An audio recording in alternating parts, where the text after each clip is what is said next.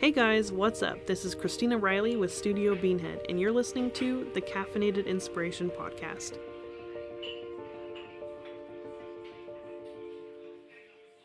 Studio Beanhead, blog article. Write down your vision, read by the author, Christina Riley.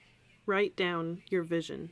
Having recently cleaned my desk, knowing that I still needed to go through the drawer to truly finish the job, planning on taking care of this task a little later, I was curious what the next task was going to look like, renovating the junk drawer into an organizing station. Opening up my desk drawer that I honestly haven't looked inside of in I don't know how long, I find what appears to be trash. However, as I grabbed this old napkin to throw away, I noticed there was my handwriting on the other side. So I flipped it over, unwrinkled it, and began to read what I had written on it, and instantly was astonished at what I was looking at. At the top of the napkin, it read, obviously intended to be the header as it was underlined, higher level of excellence. Then it pointed to a small runoff thought. Start with what you can. The rest that was on it was obviously goals that I had at that time, and it was so important to me to write down my vision for myself that I didn't wait to find a notepad, but used whatever was available to me at the time, which obviously was a napkin that I most likely got from the break room of my job that I had before I quit and started up my own business in 2015. There was a small list on this napkin depicting and declaring what my future would look like. Take time to take care of yourself. When you look nice, you feel good. You're representing God, and people are watching. Clean house. Keep the yard clean. Go to work earlier. Don't show up late. Go the extra mile to do what's right to honor God. What is so amazing about this little list that I made and tucked away years prior to me finding it this morning is that this is almost a complete mirror to my life right now. Now, I'm not trying to say that I have it all together because, trust me, I've got a lot of areas in my life to grow in and to work on. And anybody that has been in my house recently knows that I am still needing to work on that whole keeping the yard looking nice part.